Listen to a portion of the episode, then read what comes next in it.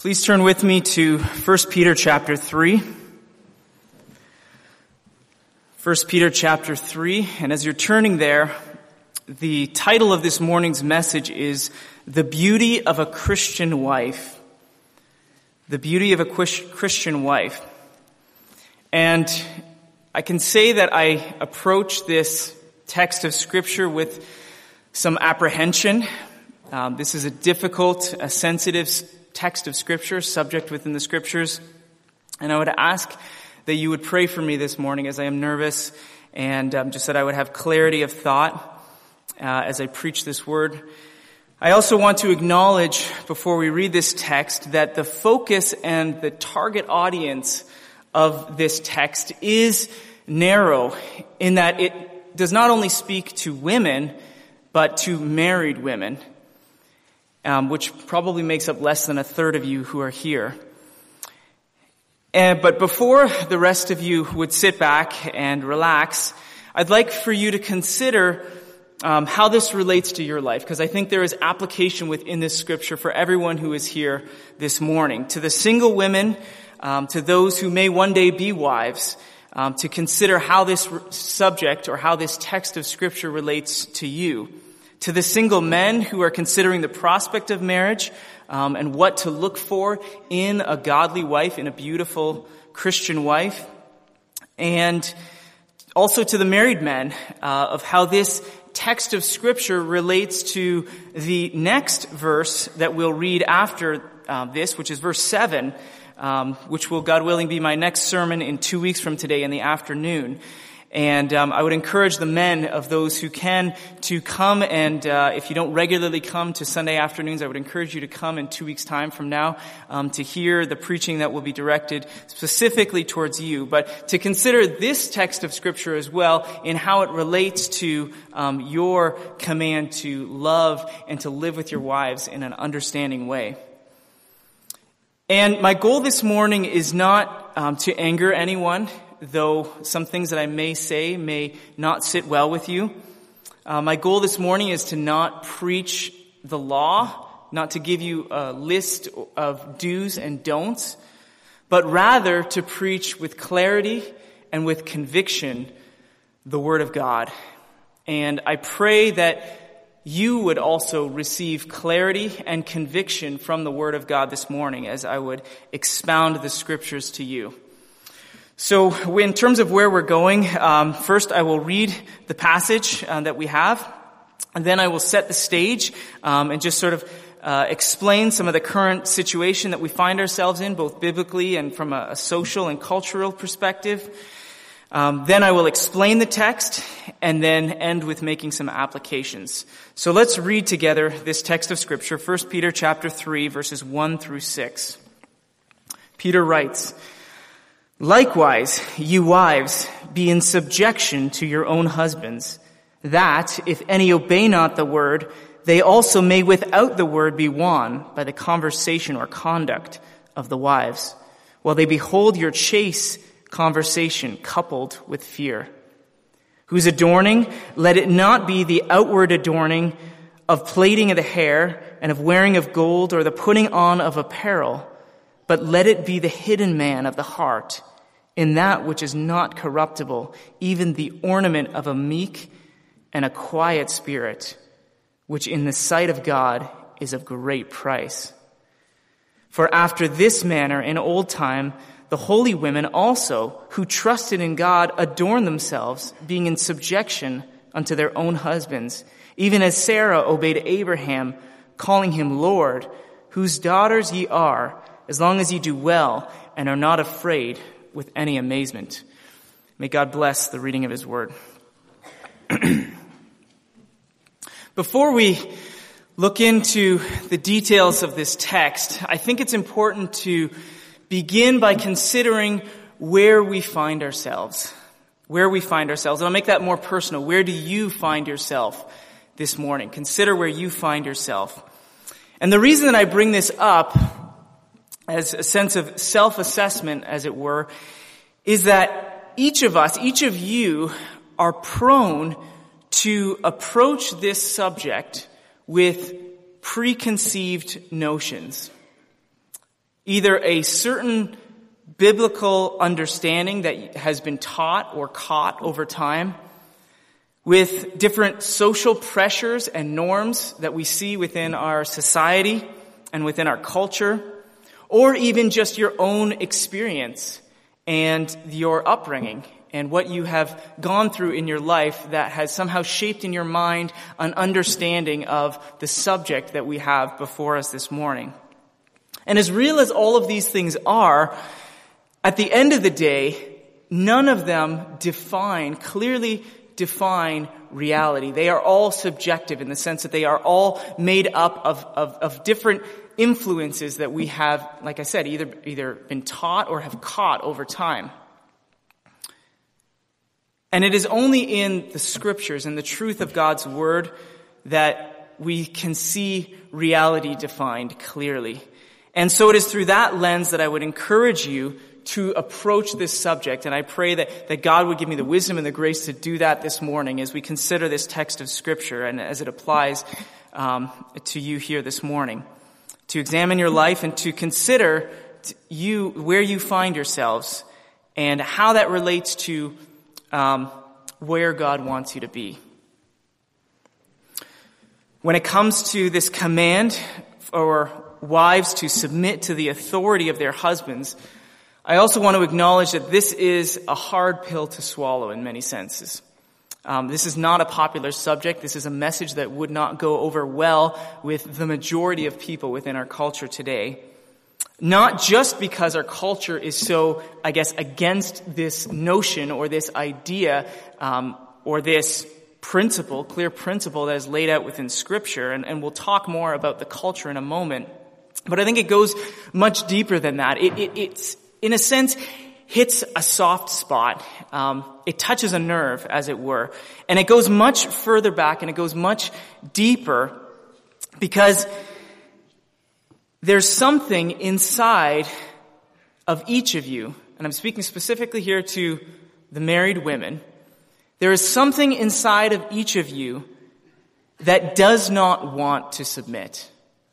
That does not want to submit. And this goes far back. This goes back to Adam and Eve in the garden when Adam and Eve fell and sin entered into the world. And, and we see what God said to Eve at that time in Genesis 3.16. Um, he says, I will greatly multiply thy sorrow and thy conception. In sorrow thou shalt bring forth children. And thy desire shall be for thy husband, or your desire will be to control your husband, but he shall rule over you. Something happened when sin entered into the world. Something changed.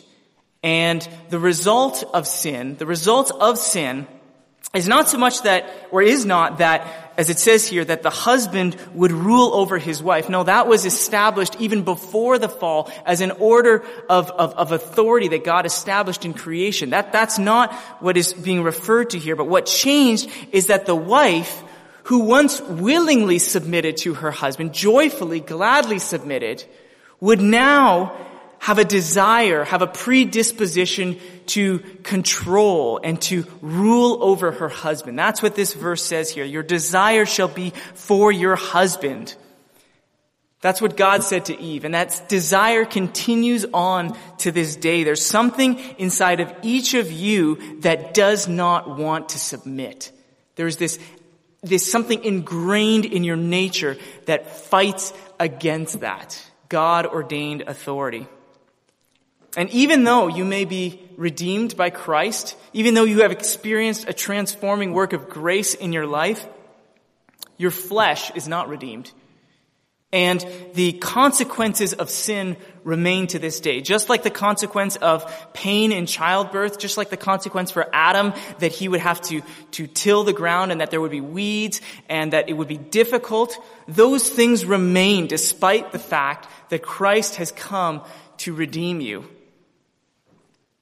And you will continue to struggle and fight against this desire until the day that you die.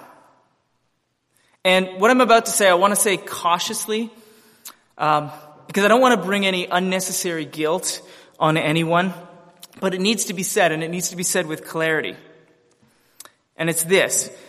that to not submit appropriately to your husband, and I'll define in a little bit what, what that means, what I mean by appropriately, but to not submit appropriately to your husband and to his God ordained authority in your life is sin. It's sin. And that's hard to take. I, I have to lay it out, but I, I, it needs to be said. And there's two reasons. First of all, I don't want, I want you to, to understand how serious this is. Um, I want you to feel the weight of what this command in scripture is saying. This is not a suggestion. This is not an ideal that Peter is laying forth. This is a command in scripture. It is something that was established in creation and ordained by God. And to break that, to go against that is sin. And again, I, that statement alone would anger a good majority of the people in our society today but it's true. And secondly, I don't want anyone leaving here today believing that you are okay, thinking that you have that you have not or you do not sin in this area. Because in one way or another, whether outwardly or inwardly in your heart, you do fall short in this. And in falling short, you have sinned. And in sinning, you must repent and, and acknowledge that and repent. And if you're not willing to do that, then there is something wrong in your life. You need to examine yourself. James, or sorry, John 1 says that if you say that you have no sin, you are a liar and the truth is not in you. And again, I know that these are harsh words. I know that these words will cut deep in the hearts of some people, but they are true. And as true as it is that all of us have and, and do fail in this area of submitting to God ordained authority. And this can be expanded to not just the wives here, but to all aspects of authority, because we are all under some authority in one sense or another as God has ordained it. In that same moment, and as cutting as these words are, I want to point you to Jesus Christ, who is the only one who submitted perfectly, who was tempted in all ways as we were, was yet without sin, and who did what you could never do. Who did what you could never do, that he submitted perfectly to his heavenly Father. And it is only in him that you can be perfect, that you can find forgiveness, that you can find grace and your perfection is not found in yourself. It is found only in Jesus Christ. It is found only in Christ. And I pray that that is where you find yourself this morning. That that is where you find yourself this morning. That you recognize your condition before God and that you recognize your need for a Savior. Now, when it comes to your condition, your predisposition biblically, Nothing has changed from the time when Eve was in the garden until today. In terms of your condition, you still carry on as a daughter of Eve, you carry on that same condition that she had, that Jesus declared on her when she fell into sin. But even though your condition has not changed, circumstances have changed. And I, I acknowledge that throughout history there have been changes within circumstances and within time, within culture, within society. And the reality is, and I just, I have to lay this out, is that we live in a time and a culture, especially within the last 50, 60 years, where there has been, at least in the Western culture, and specifically here within Canada and within North America, a shift, a dramatic shift with the rise of the feminist movement, um, as a, as a whole, just as a, as a general movement. And I want to take a, a quick bunny trail here just to talk to the mothers for a moment and also to the fathers. This applies to you very much so. Um, that I want you to recognize what is going on in our culture. I want you to see, even though it may seem that it's slow, I think it's happened very quickly, actually, when you look at it in the grand scheme of history, but to see what is actually going on within our culture to recognize that and to not be naive to the fact that your children, that you and your children are being impacted by this movement. Whether it's the books that are being promoted to them, whether it's the material that they see at school, whether they watch things on TV um, or listen to, um, from the clothes that they wear, whatever it is, there is a movement And there is a direction that is happening within culture that you can very easily be swept up into. And I want to challenge you to consider, this is again, mothers and fathers, families, to consider what steps you are taking to protect your children, to combat this and to teach your children the truth of God's word as it is, it is plainly laid out within scripture and not to be swept away by the culture that's around us. Because the culture is on a mission. It is on a mission and there is a movement that is happening and they are coming after your children. You need to be aware of that. And this mission is wreaking havoc on society. We see it all around us. We see the breakdown of family. Just look at statistically how the family has changed from the 1950s to today. It's dramatically different. And I don't know all those statistics. I don't have those statistics to give to you, but I'm sure you can look it up and just observe it within society. You look around, you can see how things have changed. You can also see how it is infiltrating the family, how it's infiltrating the church specifically in subtle ways. Um, the effects are devastating. They're far-reaching. We see the complementarian, egalitarian debate that's raging in many churches today. We see the, this again, this rise of the feminist movement and how that is impacting the church. And truth is being abandoned in many fronts. And as some say, now there are some that say that this command that, that Peter is giving here, um, in 1 Peter chapter 3 or also in Ephesians 5, um, for wives to submit to their husbands, the, they say that this is no longer relevant today.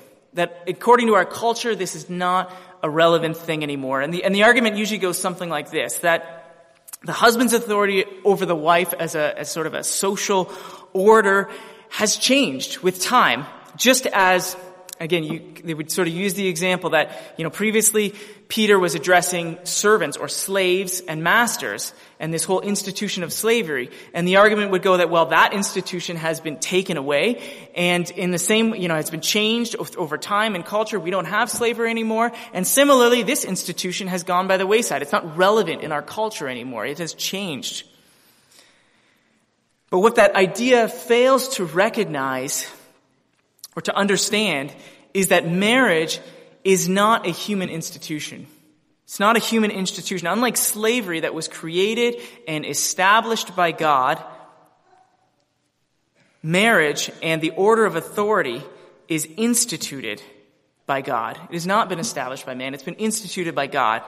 And society is, is challenging that institution right now. We see over the last 20, 30 years how that institution has been challenged, that order of authority, and even the makeup of what a marriage and a family is, the definition of marriage between one man and one woman for life. We see that being challenged in the high courts of this land and um, in many countries throughout the world. And in some ways, that challenging makes sense if you remove God from the picture if you believe that God is not the one who instituted those authorities, then in some ways it makes sense because if you remove God, then you remove truth. And if you remove truth, then you have relativism where we define our own reality. You know, marriage um, is defined by us. Sexuality is defined by us. Morality is defined by us. We don't define those, or God doesn't define those things. We do, and we take that upon ourselves. But the scripture is clear that marriage and the order of authority was and is ordained and defined by God. Ephesians 5:23 says, "For the husband is the head of the wife, even as Christ is the head of the church." 1 Corinthians 11:3 says, "The head of every man is Christ, and the head of the woman is the man, and the head of Christ is God." This was established in creation, and God is the one who defines and ordains this authority. and it raises the question, um, what does that say about women then? Right?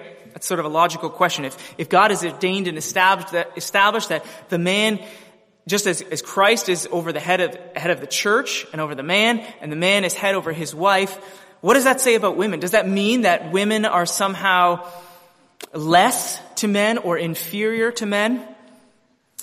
The biblical answer to that question is no, um, though that may seem to be the perception on a surface level.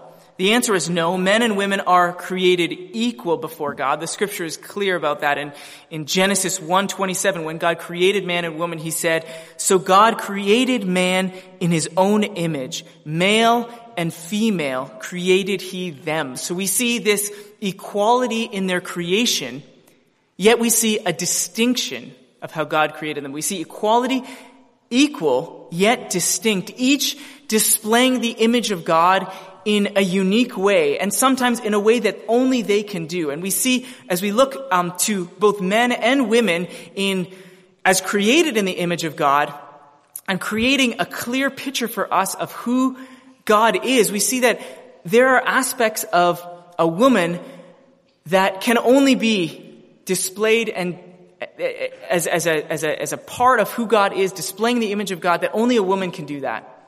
And I think of probably the most obvious example of, of the, just demonstrating the love and the compassion of, that a mother has for her child. That mother's love that really only a mother can have for their child. And that same depth of love that God has, that image that we see in the mother with her child, displays for us an aspect of the image of God displayed in that. And only the mother can do that. So we see they're equal yet distinct. This is the complementarian view. And it is this, that, that men and women, though equal, have separate or distinct or different God-given roles within marriage, within the family, within society, within the church. There's a difference in roles, and that difference in roles does not change the equality or the value of that person. Submission does not imply inferiority. God made men and women to be equal yet distinct. And we see this also displayed um, perfectly or beautifully in, in, again, I've mentioned this before, but Christ, um, the, the Son and the Father. We see that Christ is the Son. He is equal with the Father in essence, yet he submitted to the Father. 1 Corinthians 15, 28 says, when all things are subjected to him, then the Son himself will also be subjected to him who put all things in subjection under him, that God may be all in all. So we see how Jesus, the Son, submitted to the Father. Though he's equal with the Father, that triune being, Father, Son, and Holy Spirit, he is equal, yet he submitted. And in the same way, we see that it doesn't cancel it out. It doesn't mean that because you submit, that you are somehow less or inferior to.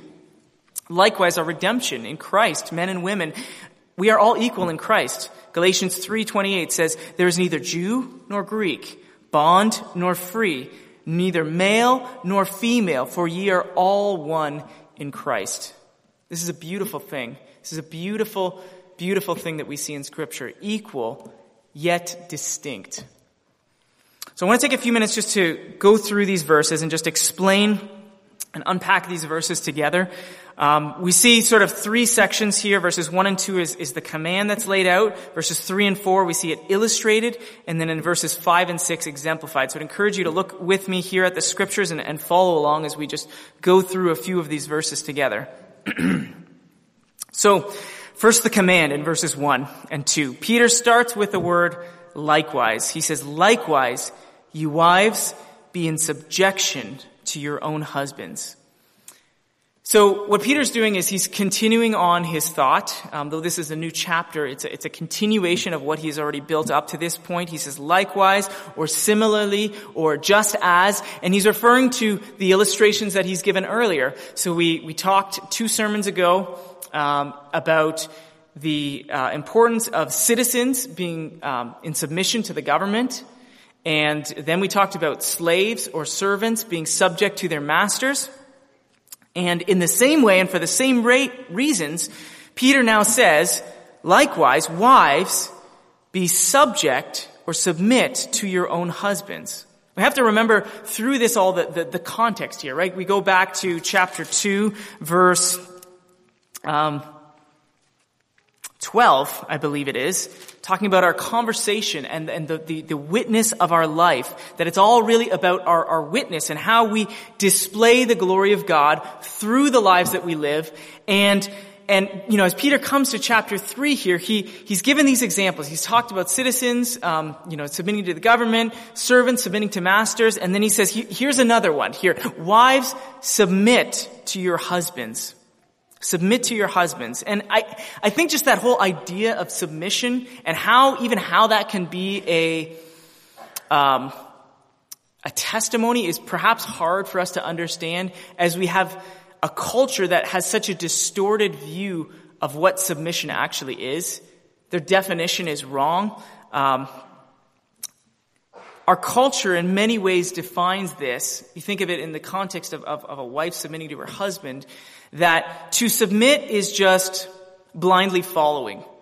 It's about, you know, having no say, having no influence, having no rights. You know, you are just a second class citizen or of, of, of lesser value. If that's how you view submission, then you're, this won't make any sense. And the reality is that nothing could be further from the truth as we look at the scriptures and we understand how submission works. And God willing, we'll hopefully go through that and, and look at some more examples of what that really is. Nothing could be further from the truth. The scripture is clear that true submission, and let's look at this in the context of, of within marriage, and the wife and the husband, is that the wife honoring, true submission is the wife honoring and affirming her husband's leadership and using her gifts and abilities to help him carry out his God-given responsibilities. It's that concept of being a helpmeet. And again, this goes back to the garden. This goes back before the fall. This goes back to creation where Adam said, is there anyone to be a helpmeet for me? And God provided him the wife to be that. So we see the definition of submission and of what everything that, that, that, that looks like and involves and entails is defined within scripture and our culture has that so skewed. It has it it backwards in so many senses. It, again, it does not mean that submission does not mean you you you follow blindly. It does not mean that um, her the wife's opinion does not matter. It does not mean that she never challenges her husband. It does not mean that she doesn't try to influence her husband. In fact, in fact, if we look at the next part of this verse here, it actually shows us that of how the wife can and should be an influence to her husband and the way, the appropriate way for that to take place. But our culture doesn't understand that. They, they have a wrong view of submission. And, re, and, and their answer is that re, there is a sense of rebellion against that authority. But the rebellion against authority is not the way to influence. It is not about standing up and picketing with signs and calling for your rights and trying to take dominance over the ordained authority that God has established. Rebellion against authority does not, is not the way to influence. And this is really what the culture has completely wrong and does not understand. And where the, where the feminist movement sees strength in rebellion and weakness in submission, the scriptures paints for us the picture exact opposite. We see it's a, it's an exact inverse of the message that the world is creating where it sees rebellion as strength and submission as weakness. The scripture says no, it's the opposite. True, genuine, heartfelt submission is a beautiful and is a very impactful thing. And we see that here in this verse as it says that likewise you wives submit to your husbands that if any obey not the word, they also may without the word be won by the conversation or the conduct of the wives while they behold your chaste conversation. It's talking about influence here. It's talking about influencing your husband. And, and Peter is, he's laying out a specific scenario here, right? I mean, the, the, the principle, the, the, scenario here is one of, of a wife who is a believer and of a husband who is an unbeliever.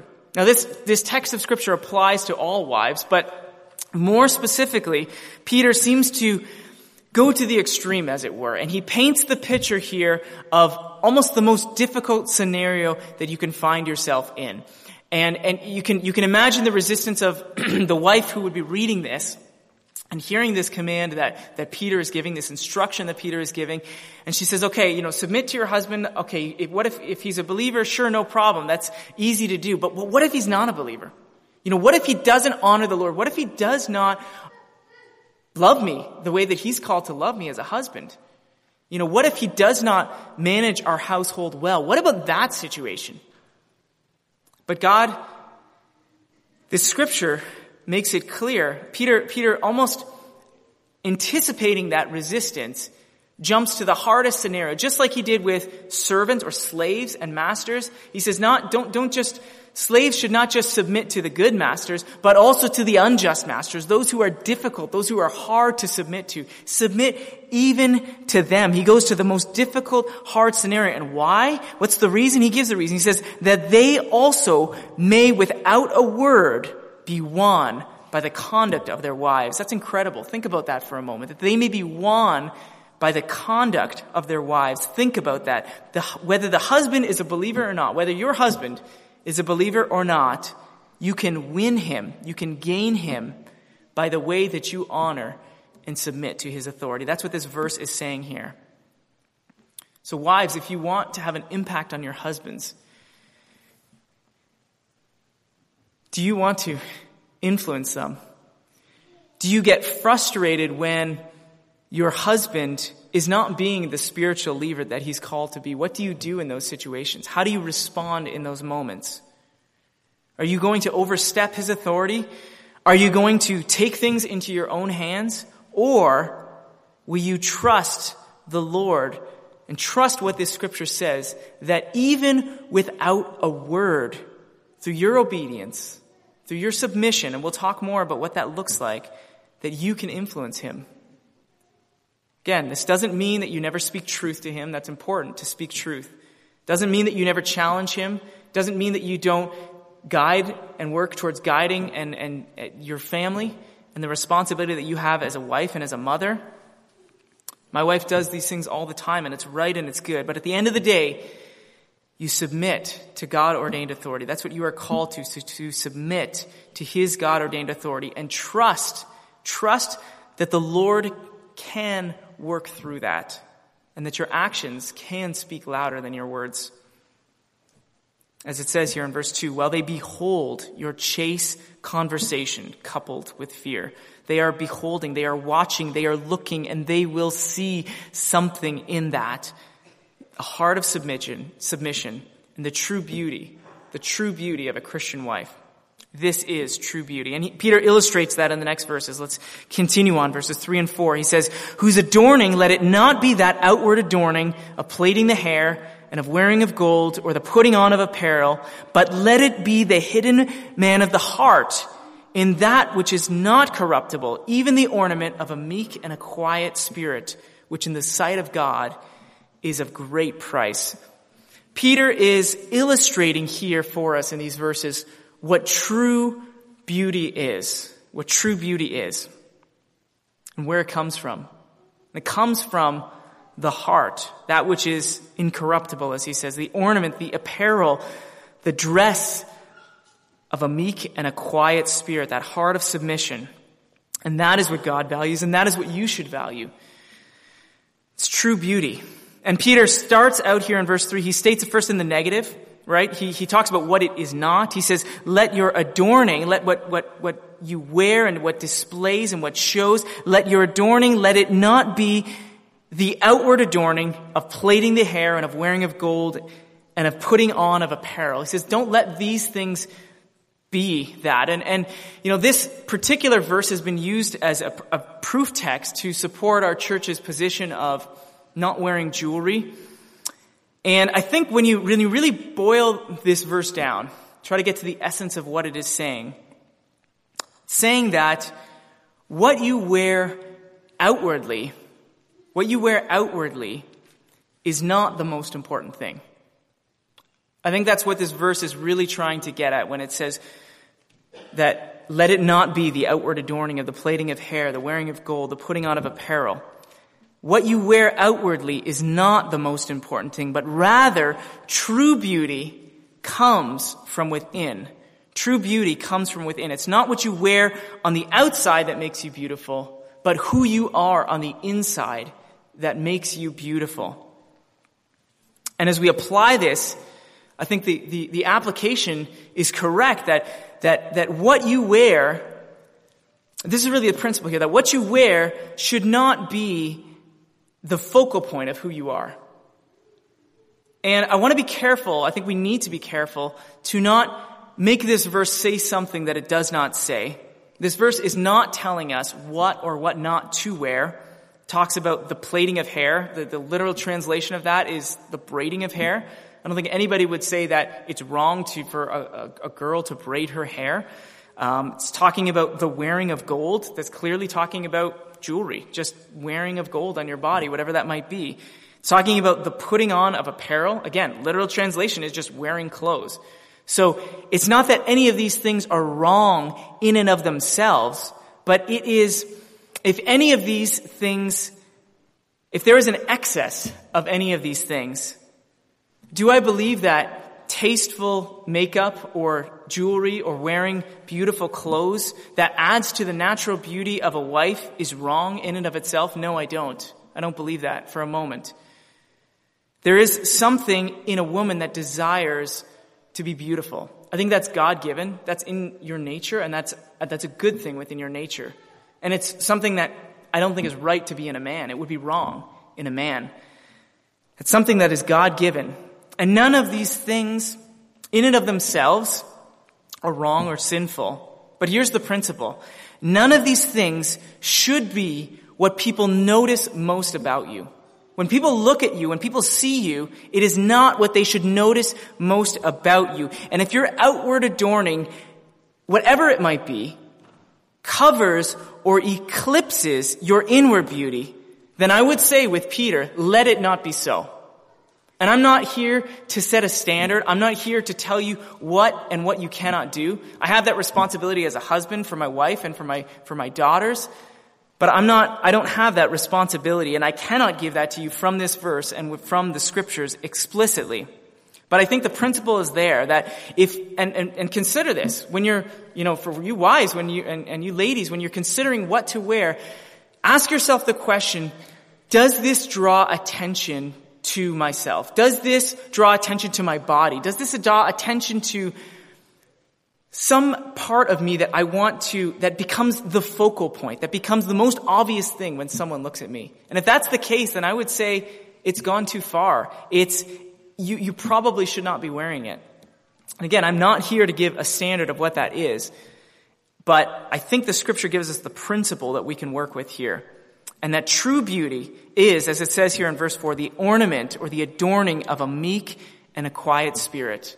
And I don't want also us to, to think that, that somehow that's talking about a personality, right? We all have different personalities. Different women have different personalities. Some are very quiet and timid. That's not what this verse is saying here, that, you know, we should take on some type of personality, but rather that we should be filled with the fruits of the Spirit. This is talking about the fruits of the Spirit, of humility, of gentleness. And you may be a very bold and outgoing and outspoken person, and you can be that. That may be your personality. But you can still, in that moment, take on what it says here, the adorning of a meek and a quiet spirit, that humility and that gentleness, and that is of great value to God. And if you're preoccupied with clothes, with jewelry, with makeup, trying to make yourself beautiful on the outside, but your heart is not right, then you've missed it.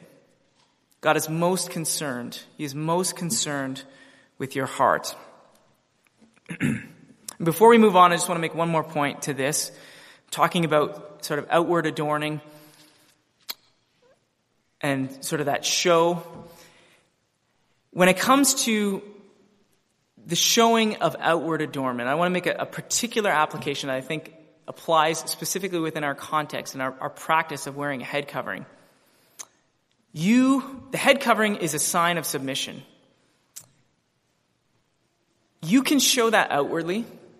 You can wear a head covering to church. You can wear a head covering every day, all day. But if you are, if you do not have a heart of submission, if you defy your husband's authority, then that head covering that you wear means absolutely nothing.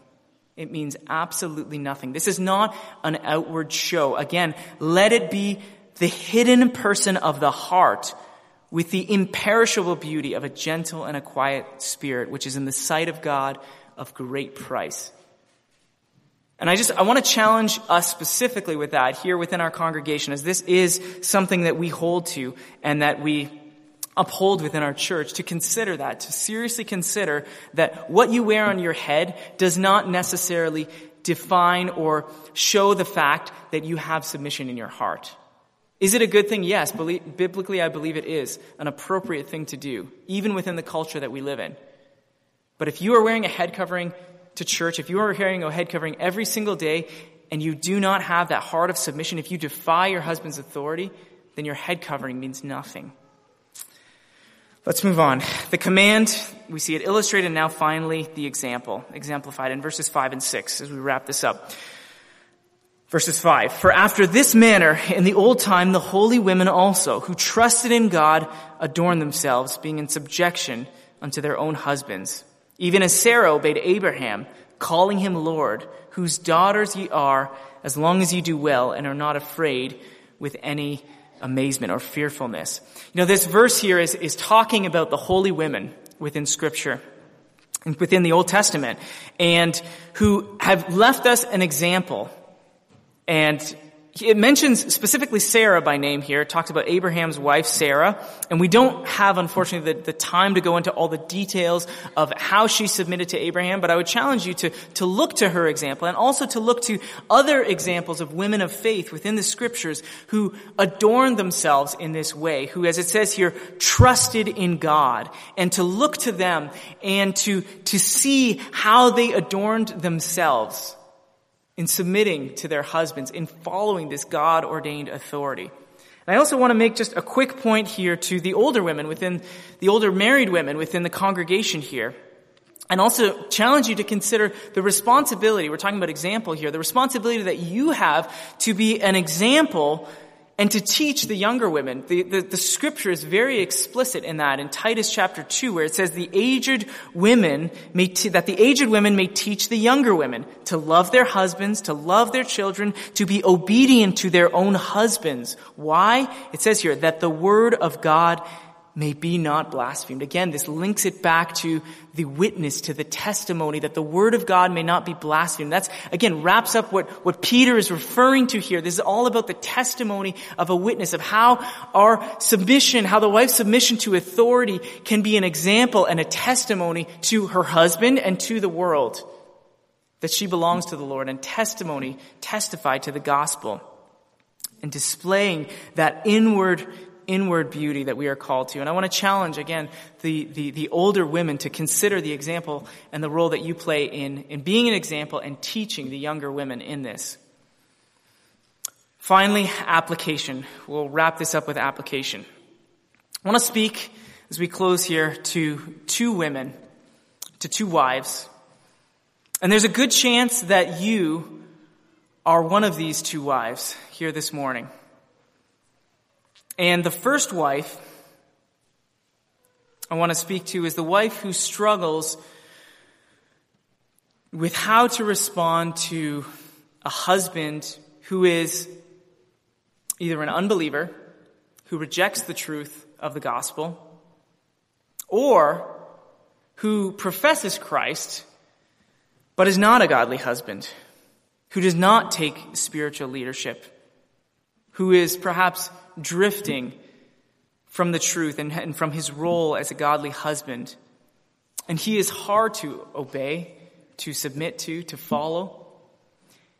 And maybe for you it's been years and you have prayed, you have tried everything and nothing seems to be working and the darkness will not lift in your life in this area and you are struggling with this fact. And there's a temptation inside of you to, to, to give up and to, to, to rise above his authority and to take things into your own hands because he's not doing that. And this is a hard, hard place to be in. I, I want to acknowledge that I don't take this lightly, you know, as I consider that there are wives here who struggle with this, who genuinely struggle with this in your life to varying degrees. And, and, and I, I understand how hard this is, especially when you add children into the equation. And, you know, in these situations, you know, it requires a, a, special role from you as a mother to know how to handle that, to fill in the gaps when your husband, again, is not a believer or, or professes Christ but is not being a godly husband, is not taking that spiritual leadership. How do you respond in those moments? And I pray that God would give you grace, that He would give you wisdom to know how to respond, to apply these principles of scripture and to do that with wisdom and grace without usurping his God-given authority. But even in the midst of that, I, I, want to challenge you as you, as you struggle with that to not give in to the temptation to rise above, to take things into your own hands, to usurp his authority, but rather to trust that your husband can be won by your faithfulness in honoring and submitting to his God ordained authority. Again, that does not mean that you follow along with his sin. There is limits to this. Um, your allegiance is first to Christ, and you always must honor him, and, and, and you cannot go along with, with sin, obviously. It doesn't mean, again, that you, you remain silent, that you never speak truth to him. There is a, a time and a place and a role for that. But, if you have spoken truth, and it's not working, and you are not getting through, and you're doing everything that you can and feel like you can and it's not working, I want to, to, encourage you with this, to, to trust in the scripture, to trust in what these verses say, that he may be won, he may be gained, he may be saved without a word through your faithful testimony. You have to believe this scripture that, that, that it is true rather than throwing out this principle and taking matters into your own hands. And, and I cannot guarantee that it will impact him. The scripture does not say that. Again, in verse one here, it says that he may be won. There's a possibility, there's a potential that he may be won. He, and, and, and you may be a faithful wife for your entire life and it not have an impact on him. And that's hard for me to say because I want to tell you that, oh, if you do this, it will happen. And I cannot give that to you. The scripture does not give that to you. But your calling is to trust and obey in the sovereign God and to embrace from the heart your husband's God appointed position as head and leader within your home, as hard as that may be. the second wife I want to speak to is the wife whose tendency it is to dominate and to take control over your husband. Not necessarily because of his incompetence or his lack of leadership, but because you want control. Because you want to be in control. You want to call the shots and you don't trust your husband. It's hard to trust your husband. You don't want to trust him because you know what's better. You don't want to listen. You don't want to follow his lead because it doesn't make sense to you sometimes. And there's a warning. This is a warning and there's a danger. And I, I want to lay this out to you that your sin may be stifling your husband from doing and from being who God created him to be. I want you to consider that your sin in wanting that control, in taking over, taking things into your own hands and, and, and not following Him as God has called you to appropriately. That it is, that it can stifle your husband from doing and being who God has created him to be. And as, as you, you sort of, in a, in a way, um, create a trench of, of how your family functions and your roles, I want you to consider this, the impact that it has, that it can and does have on your family, and that your desire to control may actually be putting your family at greater risk. And that your sin may be robbing your family of the blessings that come from functioning the way that God has called you to function and the way that God intended it, and that is that of a husband who leads, who, who, who loves his wife, who loves his children and leads them, and a wife who honors and submits to her husband in an appropriate way. And remember this as well, that ultimately it is your husband who will give an account before God. Do not forget that it is your husband who will need to give an account for your family before God in judgment day and you usurping his authority, you taking that control is having an impact on that and can in many ways damage, cause more damage than it will cause good of what you see in your mind. Your duty is to embrace from the heart your husband's God appointed position as head and leader, to honor and affirm his leadership and to use your gifts and your abilities to help him to carry that out. This is the true beauty of the Christian wife. The true beauty of the Christian wife. And this is the adornment of a godly woman, as it says, and I'll wrap up with this verse here in Proverbs 31, 10. Who can find a virtuous woman? For her price is far above rubies, and the heart of her husband doth safely trust in her. And this is my prayer for each of you this morning, that you would see clearly from the Word of God what a truly beautiful Christian wife looks like, and to honor the Lord through that in everything that you say and do.